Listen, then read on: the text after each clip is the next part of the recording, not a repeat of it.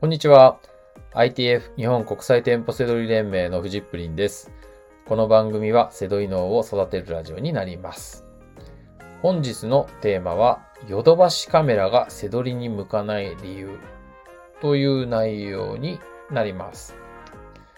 えーセドリって言ったら家電量販店みたいなイメージってね、すごくありますよね。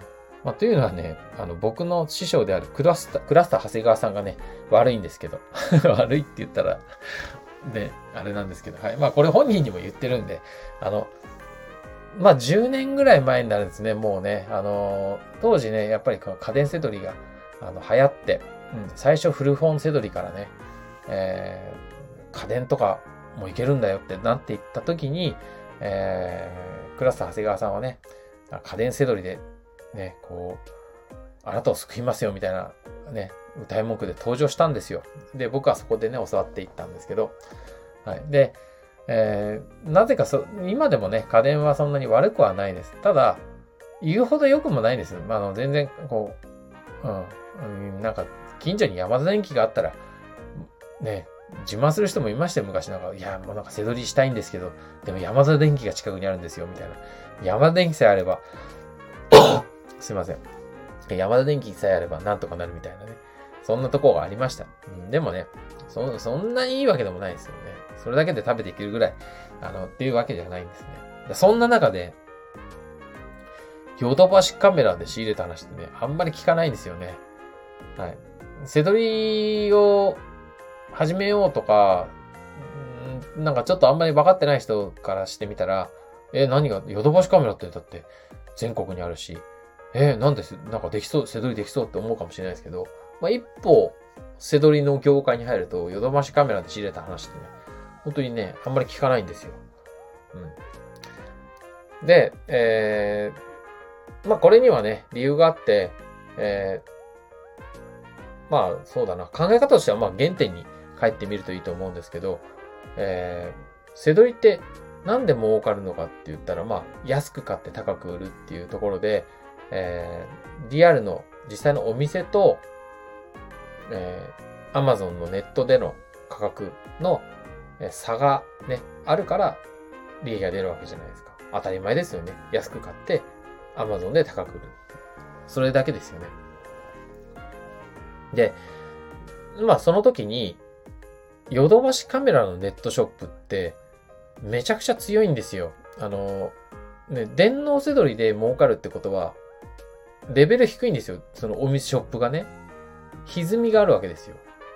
ねアマゾン、だからもっと欲しい人がいたらもっと高く売れるものを他のネットショップで安く売ってるからみんな儲かるわけじゃないですか。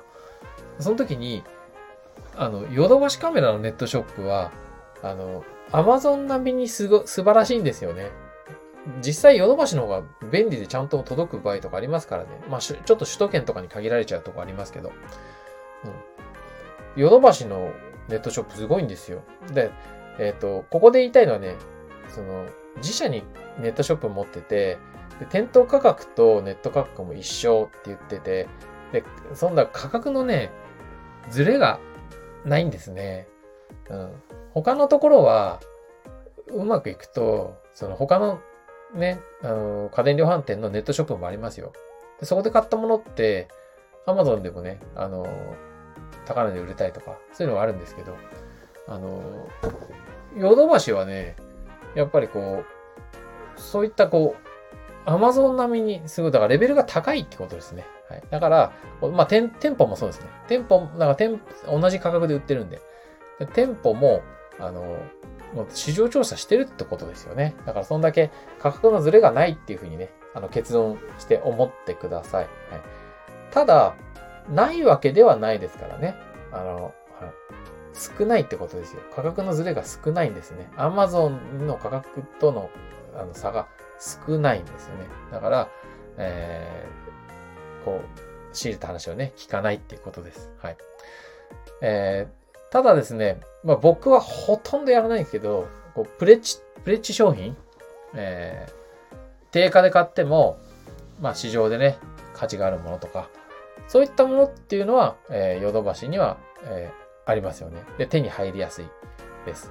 で、えー、さっきも言った通り、ネットが優れてるので、他のとこにはなくても、えー、ヨドバシカメラのネットだったら、えー、あの、在庫が残ってたりとかね、します。はい、ただね、ヨドバシカメラは、あの、転売の、あの、対策もすごい優れてて、えー、ちょっとでもたくさん買おうとすると、すぐになんか、あなたなんでそんな欲しいんですかと。もうなんかその、えー、もう転売目的の方には売れませんみたいな。もう本当に欲しい人もいるかもしれないじゃないですか。なんか、テレビに出てくる、なんか十何人兄弟の家の人とかでね、同じおもちゃ買ってあげま、買って買ってあげたいとかって言って、ヨドバシカメラのネットで買おうとするとダメなんですよ。もうあなたそんなにいっぱい買おうとするの怪しいから売りませんみたいなね。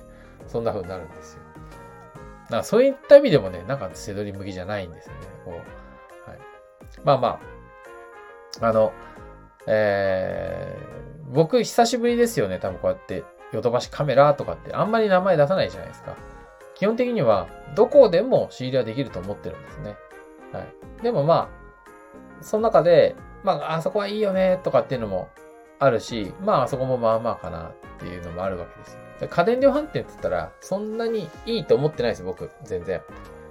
あの、背取りって言ったら家電っていうのなんか全然もう首を縦に振らないです。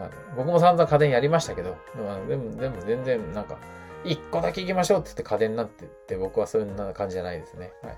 なので、ヨドバシカメラってね、そんなもんなんですよ。しかもその中で、あの、セドにね、なんか、あんまり向かないかなっていうとこで。まあ、わざわざ行く感じじゃないですね、僕はね。はい。まあ、目の前にあってそこでしか仕入れしなきゃ、もうここで見なきゃいけないって言ったら見ますけどね。はい。っていうぐらいな感じです。はい。えー、ということで、ヨドバシカメラがセドに向かない理由でした。参考にしてみてください。はい。ということで、本日の放送は以上になります。最後までご視聴いただきましてありがとうございました。バイバーイ。